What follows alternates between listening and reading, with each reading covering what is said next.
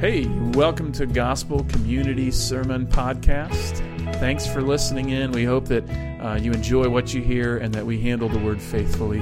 We'd invite you, if you have any questions or want to attend a service, to visit www.gcctroy.com.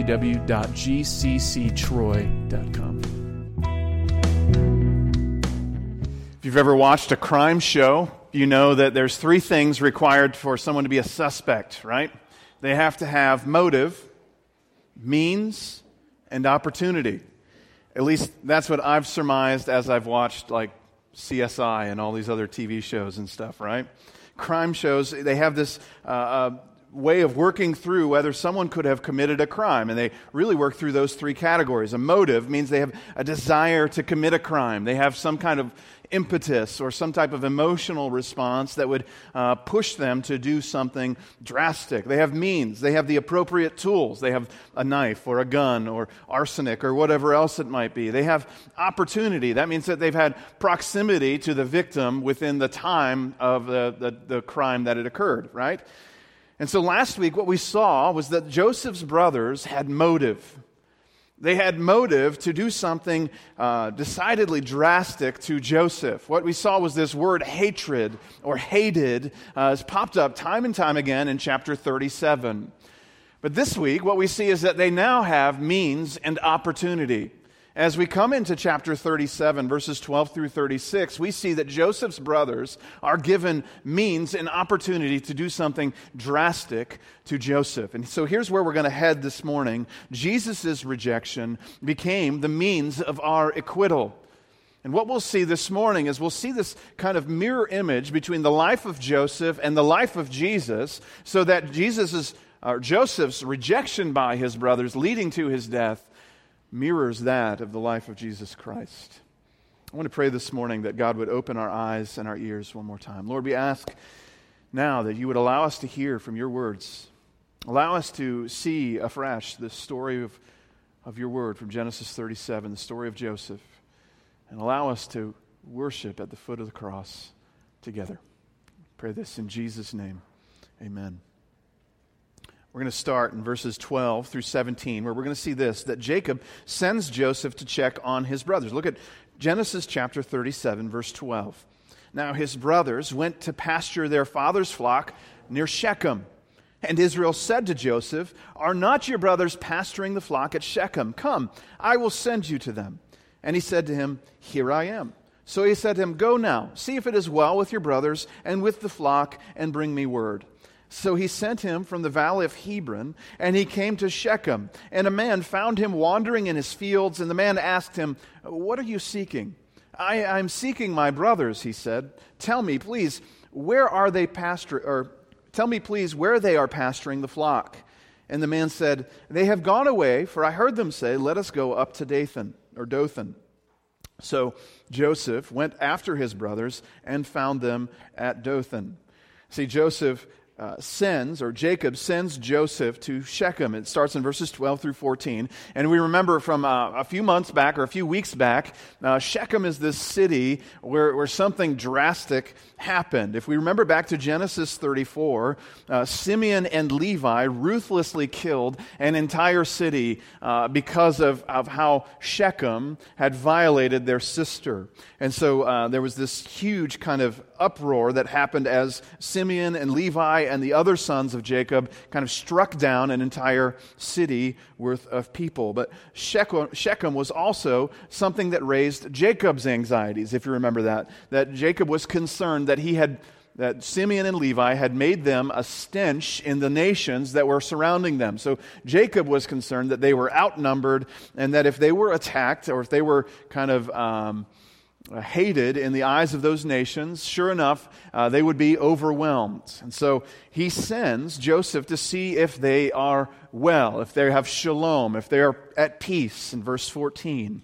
And what happens in verses 15 through 17 is we have this scene, two verses that are describing how Joseph is lost. He cannot find his brothers in Shechem. And sure enough, this stranger kind of comes and introduces him and says, Hey, your brothers at, are at Dothan. Well, why did Moses choose to record this for us? It's telling us that Jacob has put Joseph at risk. Joseph is wandering the fields alone in an area with lots of enemies. Joseph is not safe. Remember, when Dinah was violated in, in, chapter 34, verse 1, it's because she went out from the camp of the Israelites and went to see the women of the area. She went out alone. And here Joseph is alone again. He's left Jacob's house and he's wandering the desert 50 miles away from his own father. See, what this first section highlights for us is that Joseph is endangered for his brothers.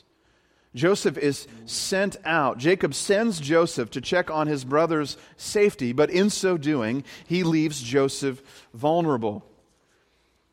From the valley of Hebron, where Jacob was, to Shechem, that's a 50 mile hike. So Jake, Joseph is 50 miles away from his home in a land full of potential enemies by himself. This reminds us, doesn't it? It reminds us of God who sent Jesus for us. Jesus reaffirms his purpose for his coming. In Luke 19, when he's interacting with Zacchaeus, he says, The Son of Man came to seek and save that which was lost. And there's a similarity then between Joseph, who was sent out, and Jesus, who was sent out to the lost brothers. Both Jesus and Joseph were sent for brothers in danger. But Joseph's greatest threat isn't the people of Canaan, is it? We know from the rest of the story that we're all familiar with this story that Joseph's biggest threat isn't from uh, these people, these uh, nations that are gathered around the brothers. In fact, it's from the brothers themselves. And what we see in this next section is not just that Joseph or Jacob sent Joseph for the brothers, it's that jo- Jacob is actually going to be rejected by the brothers. Look at verses 18 through 28, where we see Jacob's sons sell Joseph to Midianite traders. Look at verse 18 with me. They saw him from afar, and before he came near to them, they conspired against him to kill him. They said to one another, Here comes this dreamer. Come now, let us kill him and throw him into one of the pits. Then we will say that a fierce animal has devoured him, and we will see what will become of his dreams. But when Reuben heard it, he rescued him out of their hands, saying, Let us not take his life. Reuben said to them, Shed no blood. Throw him into this pit here in the wilderness, but do not lay a hand on him, that he might rescue him out of their hand to restore him to his father. So when Joseph came to his brothers, they stripped him of his robe, the robe of many colors that he wore. And they took him and threw him into a pit. And the pit was empty, uh, there was no water in it. See, the brothers develop a plan in verses 18 through 20, right? The plan has three parts. You imagine as you listen to your own kids conspire together how involved this plan was, right? First, they want to kill Joseph. A second thing, they want to throw his body into an empty cistern.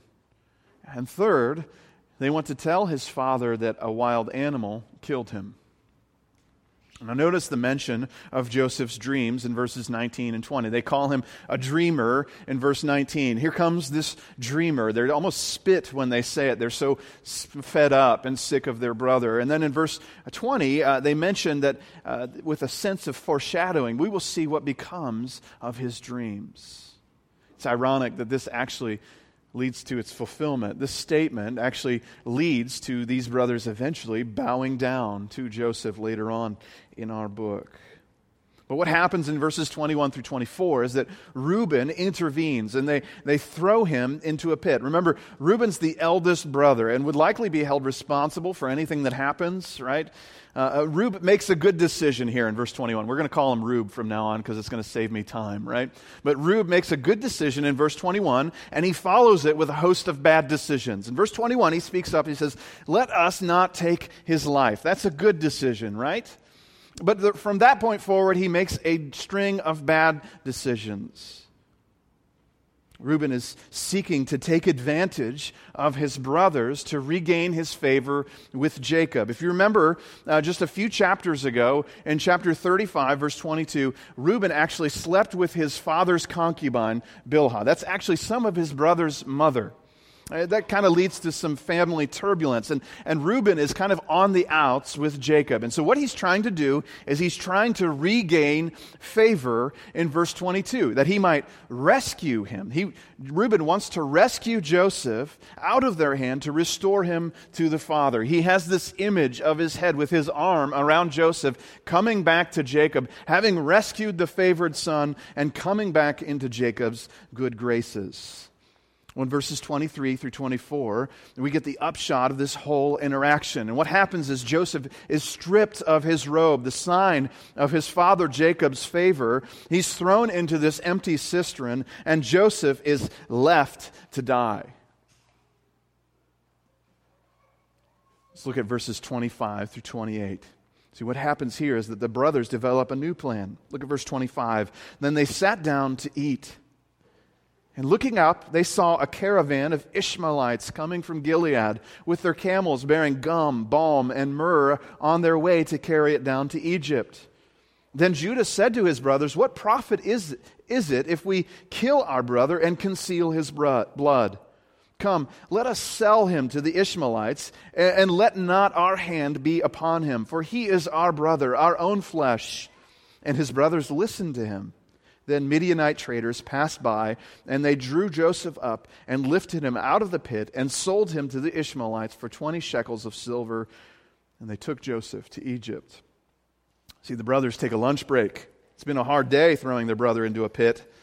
And so they take a lunch break, and as they're eating their falafel and dates, they hear their brother screaming, crying out for mercy just highlights the callousness of what they face. And so they see this caravan of Ishmaelites, and they, uh, it was likely this kind of trade route that existed between north of Israel and down to Egypt, where there was these kind of uh, traveling uh, traders that were there. They're bringing all these things listed here. And look at Judah's statement in verse 26. What profit is it if we kill our brother and conceal his blood? Hey, wait a minute, what, is it, what do we stand to gain from this? Outside of just silencing this dreamer, what do we stand to profit? And he goes on in verse 27, he says, Come, let us sell him to the Ishmaelites, and let not our hand be upon him, for he is our brother, our own flesh. See, Derek Kidner highlights that when he uses the word profit, it's this crass term. It's like when we talk about loot as if anybody ever talks about loot that they have anymore, or scratch, in case you were in 80s, 1980s pool hall, you would use those terms, right? Well, what he's talking about here is using these kind of loose terms because Judah sees an opportunity for profit. First, we recognize that Reuben's plan has no specific end, does it? Right now, Joseph's just in a pit, and there's no end for how this thing is going to end. But second, Judah sees an opportunity for them to actually gain profit. See, in the Old Testament, later on, I think it's in the book, book of Deuteronomy or, or Leviticus, they'll spell out the price of a slave. It's 20 pieces of silver. And so these brothers are looking at Joseph and they're saying, why not make a little money for ourselves? They, uh, a commentator I was reading this week said the average yearly income of a shepherd, like these brothers would have been, would have been eight pieces of silver a year. And so they're increasing their profit probably by, by 20, 25% on the year. And so Judah is looking for opportunity here. And in verse 28, Joseph is lifted out of the pit but not for salvation. This mini reprieve is actually about his brother's benefit. And he's lifted out of the pit and set to these, sent to these strangers, to these traitors. See, when Joseph was endangered for his brothers in the former section, Joseph is endangered by his brothers here. See, Jacob seems almost unaware of the animosity that exists between his other sons and Joseph. See, Joseph was far more at risk in the presence of his brothers than in the presence of these Canaanites. And it's really highlighted in verses 15 through 17 that as Joseph, Joseph kind of wanders around in this strange land and comes into, a, uh, into contact with a stranger, he's actually more safe with a stranger in the middle of nowhere than he is with his own brothers. See, the passage contrasts how Joseph was treated by this Canaanite, alone and vulnerable in the wilderness, versus how his own family treated him. See, again, we see likeness. Not only is Jesus the one who's sent out like Joseph, he's the one rejected by his own brothers. See, when the Father sent Jesus to us, he knew full well what would happen. We're also familiar with Isaiah 53, but one of the lesser known sections of Isaiah 53 says this Yet it was the will of the Lord to crush him. That the Father himself initiated the crucifixion of his own Son, Jesus Christ. See, what Jacob did unwittingly, God the Father is going to do intentionally. When Jesus was murdered, then it was murder one. It was premeditated death, planned from before the foundations of the earth by his own loving Father. See, but jo- both Jesus and Joseph were crushed by their brothers, rejected because of righteousness. But we have a problem here now, don't we? There's one of 12 brothers who's missing. And it's not like you can just show up back at home and say, Oh, yeah, what happened to Joseph? We haven't seen him in a while. Hmm, funny thing. Now, Joseph's absence must be explained. And Jacob is about to experience yet another loss in his life. And so in verses 29 through 36, we see that Reuben and Jacob both react to the loss of Joseph. Look at verse 29 with me here this morning. When Reuben returned to the pit and saw that Joseph was not in the pit, he tore his clothes and returned to his brothers and said, The boy is gone, and I, where shall I go? Then they took Joseph's robe and slaughtered a goat and dipped the, blood, the robe in the blood. And they sent the robe of many colors and brought it to their father and said, This we have found. Please identify whether it is your son's robe or not. And he identified it and said, It is my son's robe. A fierce animal has devoured him. Joseph is without doubt torn to pieces. Then Jacob tore his garments and put sackcloth on his loins and mourned for his son many days all his sons and all his daughters rose up to comfort him, but he refused to be comforted and said, No, I shall go down to Sheol to my son mourning. Thus his father wept for him.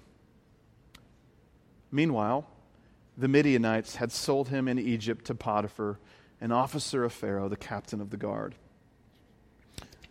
See, what we see here is that Reuben and Jacob react to the loss of Joseph. And it's quite a different reaction if you actually stop and consider what's happening. First, we see that Reuben responds to Joseph's enslavement in verses 29 through 30. See, Reuben's plans to get back into Jacob's good graces have just disappeared before his eyes. Look at the statement in verse 30. Uh, the boy is gone, and I, where shall I go? That phrase, where shall I go, uh, it could be, literally be translated, where shall I come in?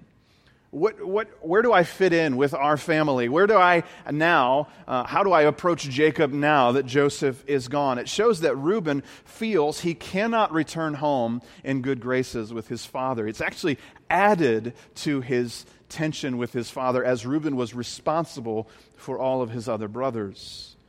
What happens in verses 31 through 32 is the brothers just, uh, they connivingly kind of cover their tracks, right? They, they gather one of uh, Joseph's leftover pieces, the robe that's there, and they dip it in goat's blood, and voila, they have an account of what happened to Joseph. Just 10 chapters ago, if we remember, it was a, a garment of, of Jacob's brother and a goat that deceived Isaac on Jacob's behalf. And now it's a goat and a garment that now deceived Jacob himself. And it reminds us that what goes around comes around. Jacob, the deceiver, is now being deceived.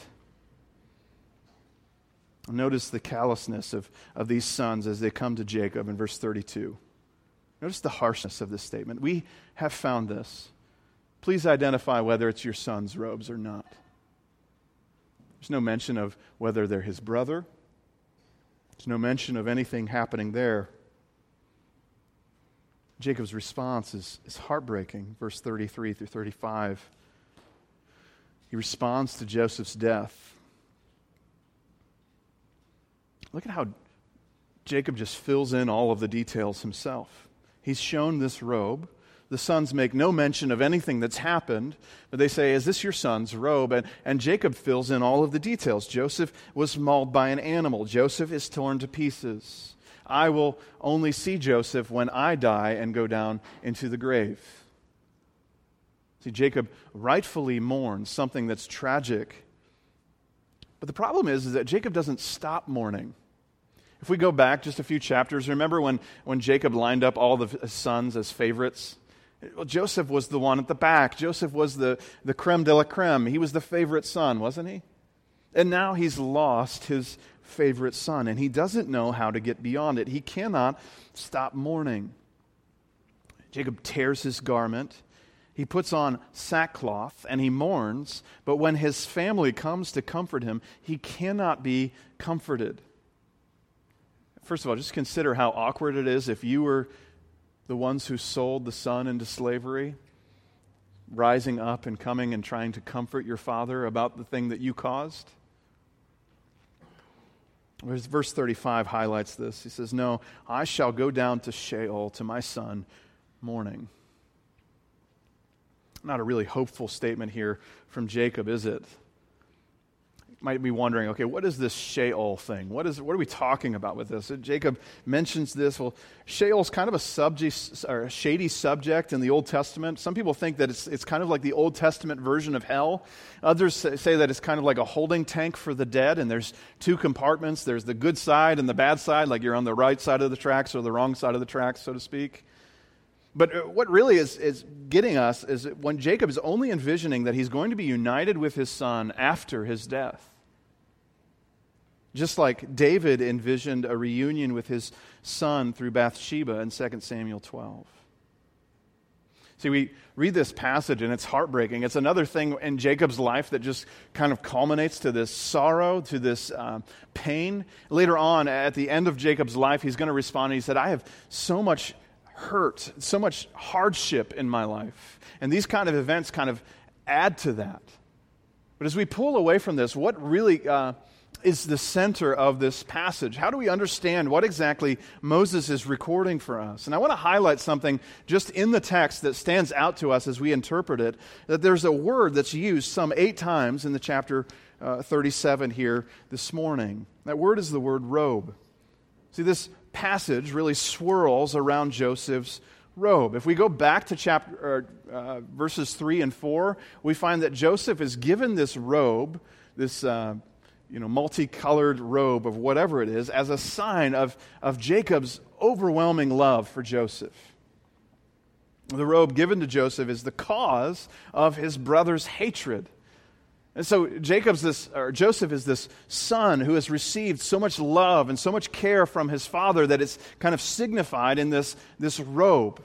Well, that's the very first thing that they strip off of Joseph in verse 23. When the brothers meet him, they strip off the robe off of Joseph, and that's when they start to uh, violate him. And again, by the end of the chapter, it's this robe brought to Jacob, dipped in the blood of a goat, which provides the escape from punishment. See, this robe is both the cause of Joseph's supposed guilt and also the cause of his brother's exoneration. When Joseph uh, when Joseph's absence should have told Jacob of the sins of Reuben and his brothers, the robe provided an acquittal. See, Joseph's robe, in some sense, becomes a sub- substitute, an alternate theory for the fate of Joseph. It's this substitute that is brought to Jacob to ransom the brothers from their guilt. The dipping of this robe into blood, if you were an Israelite at this time in, in Moses' era, you would have immediately thought of sacrifices, wouldn't you? Dipping this garment into the blood of an animal that has been killed to kind of uh, take away guilt, it would have immediately kind of tuned in their minds and hearts to, to covering over sinfulness. But we have to admit that this substitute that these brothers have come up with, it's janky. That's a technical term from the Hebrew, I think, right? It's broken. That is, this alibi provided by these brothers will surely fail. After all, there are 11 brothers remaining, all with varying levels of complicity. And surely this truth will come out. Surely Joseph's true fate will be revealed at some point. There's no way that this secret will keep itself amongst these 11 brothers. Right? I remember when I was in college, I had no money, but I, I was I always made sure to have a great car stereo, right? That was a priority in my life. And so I had gone out and bought a stereo for my car, and it wasn't working correctly. Specifically, it wasn't getting power. And so I went to my roommate in college because I had no money, and I said, Hey, do you know how to fix this? I don't know what's going on with this. This is a problem. And I loved my roommate, Dave. He was great. But he had a history of fixing things in the most ghetto way, right? And so here he is. He's like, oh, yeah, I can totally fix it. And what he chose to do is run a power cable directly to my battery. And that meant that if I didn't turn off the stereo when I got out of the car, it would run the battery down and I would be stuck wherever I was. See, Dave had this reputation of repairing things that, that really wasn't a repair. It was kind of like a halfway attempt, right? You ever meet somebody that their car is held together with wood and duct tape and other things? Well, this is what these brothers are doing. This covering for the sins of Jacob will not last. Over the sins of the sons of Jacob will not last it's eventually going to be revealed. And it will be revealed in the most shocking way with a true smoking gun as Joseph, a living, breathing Joseph, appears on the scenes.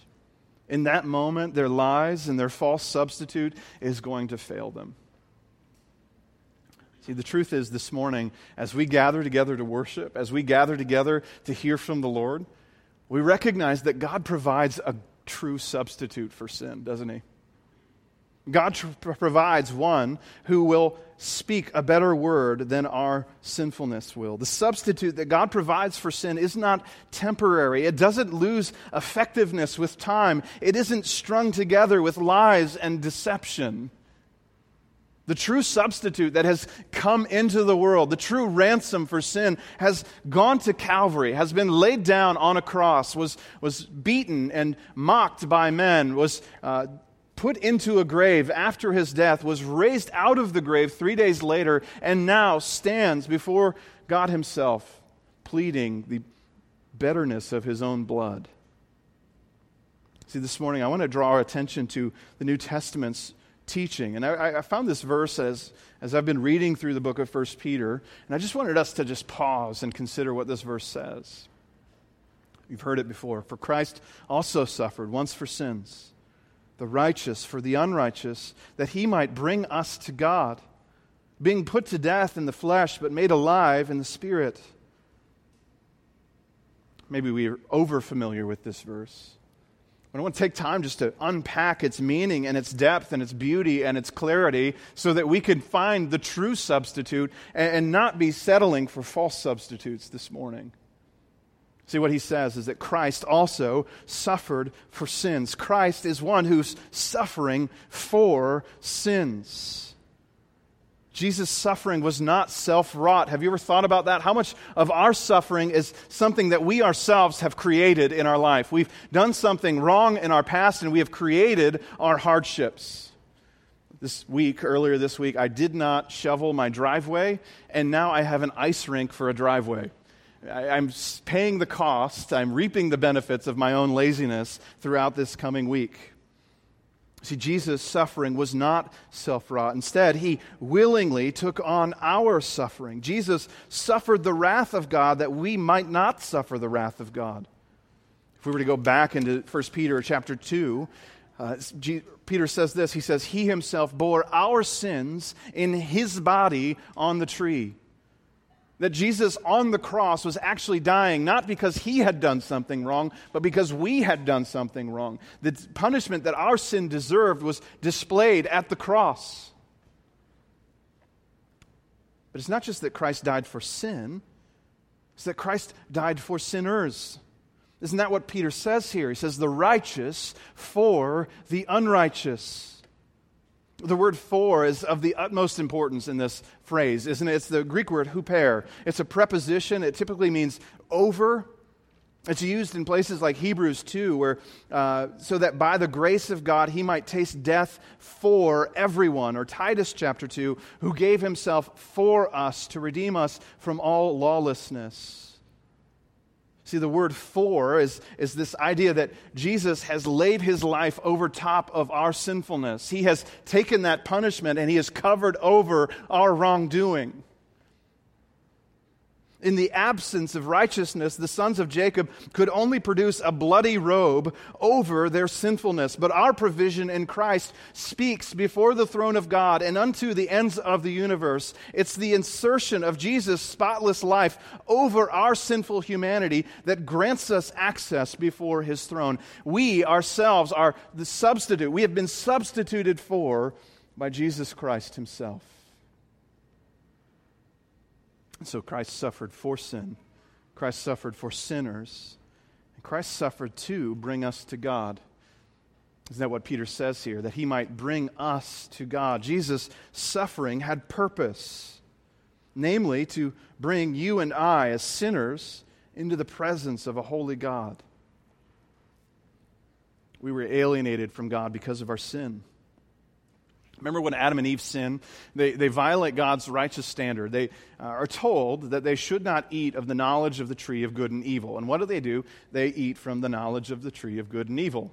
And, and subsequently, what God tells them is that they will surely die. He's told them beforehand that they would surely die. But what that means is that God has to remove them from the Garden of Eden. But when Jesus took the suffering we deserved, he gave us his righteousness so that now we can be brought back into the presence of God. We have confident access before God's throne. I love where Galatians 4 uh, speaks, and, and Paul is talking about our adoption in Christ. And he talks about Christ, and he says, He was born under law, born under a woman, or born unto a woman, to redeem those who were under the law, so that we might receive adoption as sons. See, Jesus came and he took those things that were far off and he brought them near. Jesus came into our humanity so that we might be reintroduced to divinity. That's here we just have to stop. So many of us are familiar with what we've just covered. we are familiar with God's substitutionary work in Christ. We're familiar that, that God gave Christ as righteousness for our unrighteousness, that He died for sins, that He brought us back to God. But we have to rest and we have to stop and just think about this. Do we really believe this? Do you bank your life on this? Is this your only hope in life and in death? Is this the reason you wake up in the morning? Is it the thing that helps you sleep at night? Is this substitution by God Himself? Is it the, the axis on which everything turns for you?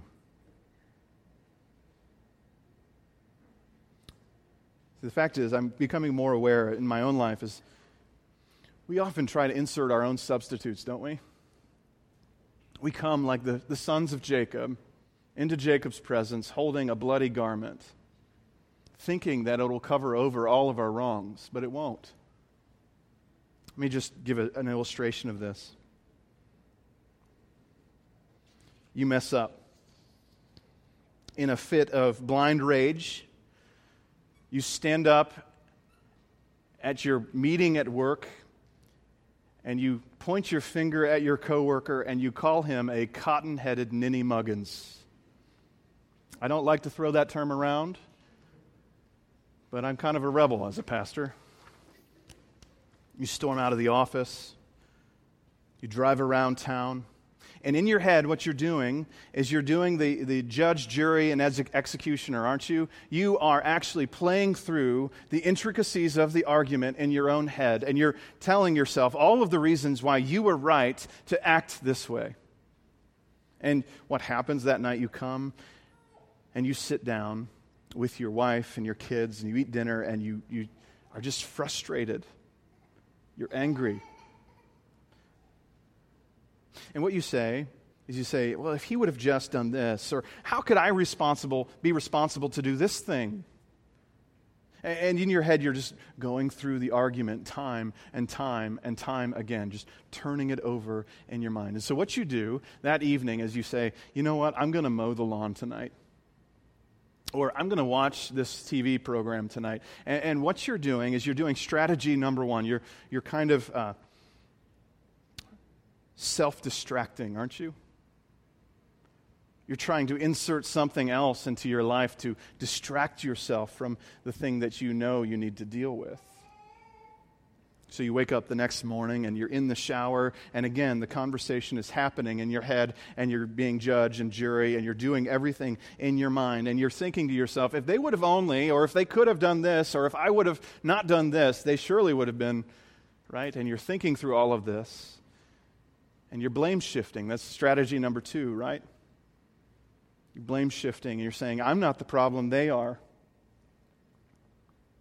What happens is that day you, um, you're at work, but it's kind of a mindless day, and you can throw yourself into a theology podcast. And so somehow you manage to download 21 one hour episodes in a 24 hour period, and you ingest all the depth and meaning of whether Adam had a belly button and you just throw yourself into this deep controversy, and you're saying to yourself, See, I'm all right.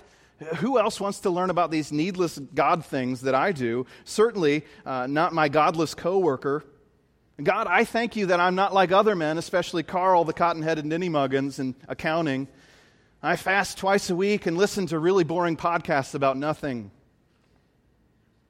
And so you've accomplished strategy number three. You've emphasized your strong suit.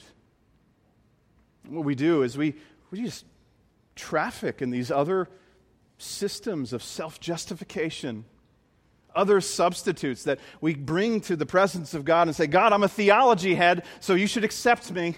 God, I'm not as bad as Carl in accounting, so you should accept me. God, I, I, I distract myself. I'm not a bad person what we do is we do these things. We blame shift. We, eh, this involves two things. We minimize our participation in sin, and we pin the problem on some other scapegoat that's around us. We, we self distract. We ease our mind through other enjoyable things. We mow lawns and watch TV programs and do whatever else we need to forget about what's really bothering us. We, a strong suit. We try to escape our culpability and sin by pointing to other qualities that we have that are good. Uh, we try to muster up better theology and worship or whatever else it might be to kind of cover over our shame. Is that you? Because, man, I feel like it's me. I feel like the last place I want to go is to the foot of the cross and say, Lord Jesus, you have covered over my sinfulness. You've done over with this wrong. You have covered this over with the blood of your own Son. And I have no claim to righteousness. I have no claim to goodness. All I have is Christ's sacrifice. I was reading, uh, John Stott said this in a book I was reading this week. He says, Superficial remedies are always due to a faulty diagnosis. Superficial remedies are always due to a faulty diagnosis. And could it be that our attempts to substitute betray our misunderstanding of God's holiness? Are we either making our sin less so as to elevate ourselves, or are we making God's holiness less so that we bring God down to our level? See, whatever the case may be, the scriptures hold out that there's one atonement for wrong, one mediator between God and men Jesus Christ the righteous. There are no other substitutes but Jesus' sacrifice. The best we hope, or best hope we have for guilt free living is ironically the place where we find the most guilt. We have to go back to the scene of the crime. It's at the cross that we find ourselves complicit in Jesus' death, but also vindicated from sin. See, like Reuben and Judah, we are both complicit and vindicated. Do you trust that this morning? I wonder sometimes if we just need a gospel primer we need a, a, chance to just unpack the beauties and the majesties of God's goodness to us in Christ. Not a new application to add to our repertoire of other good things we do to please God. What we need is a refresher. We need to be drawn back to the foot of the cross, shown grace and mercy. invited to do away with all of our self appeasements, all of our self atoning that we try to do, and instead find grace and mercy afresh. Maybe you're with me this morning. Maybe you're tired and weary. Can I just invite you to come to the cross? Can I invite you to come and renew yourself through the shed blood of Jesus that gives you confident access before his throne? I'll be honest, as a pastor, one of the things I'm most concerned about right now is I just sense a general weariness. It's not just from people here, it's, it's certainly true of some people here. But I just sense it as I'm out and talking with others that I just sense they're just tired. I'm tired to some degree. Maybe you're here and you're weary. It's here that we find hope in the cross. It's here that we go back to the basics, where we are reminded of God's goodness and mercy in Christ. Amen. I want to pray for us in just a moment. And I pray that God would just give us a gospel renewal, a rejuvenation where we understand anew God's mercy and kindness in Christ. Would you pray with me? Lord, we ask that. We ask that very thing that you would bring renewal and strength from the true substitute that was given to us. Lord, help us to push away from the false substitutes that seem to to want to creep up into our minds and our hearts. The places where we want to perform to make you pleased with us. The places where we want to project an image to others that make them think that we're more righteous than we are.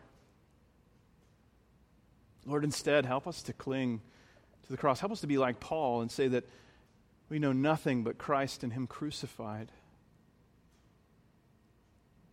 Lord, I pray that you would accomplish this in us. Help us to learn what it means to walk with you in humility as we claim the righteousness of Christ. I pray this in Jesus' name. Amen.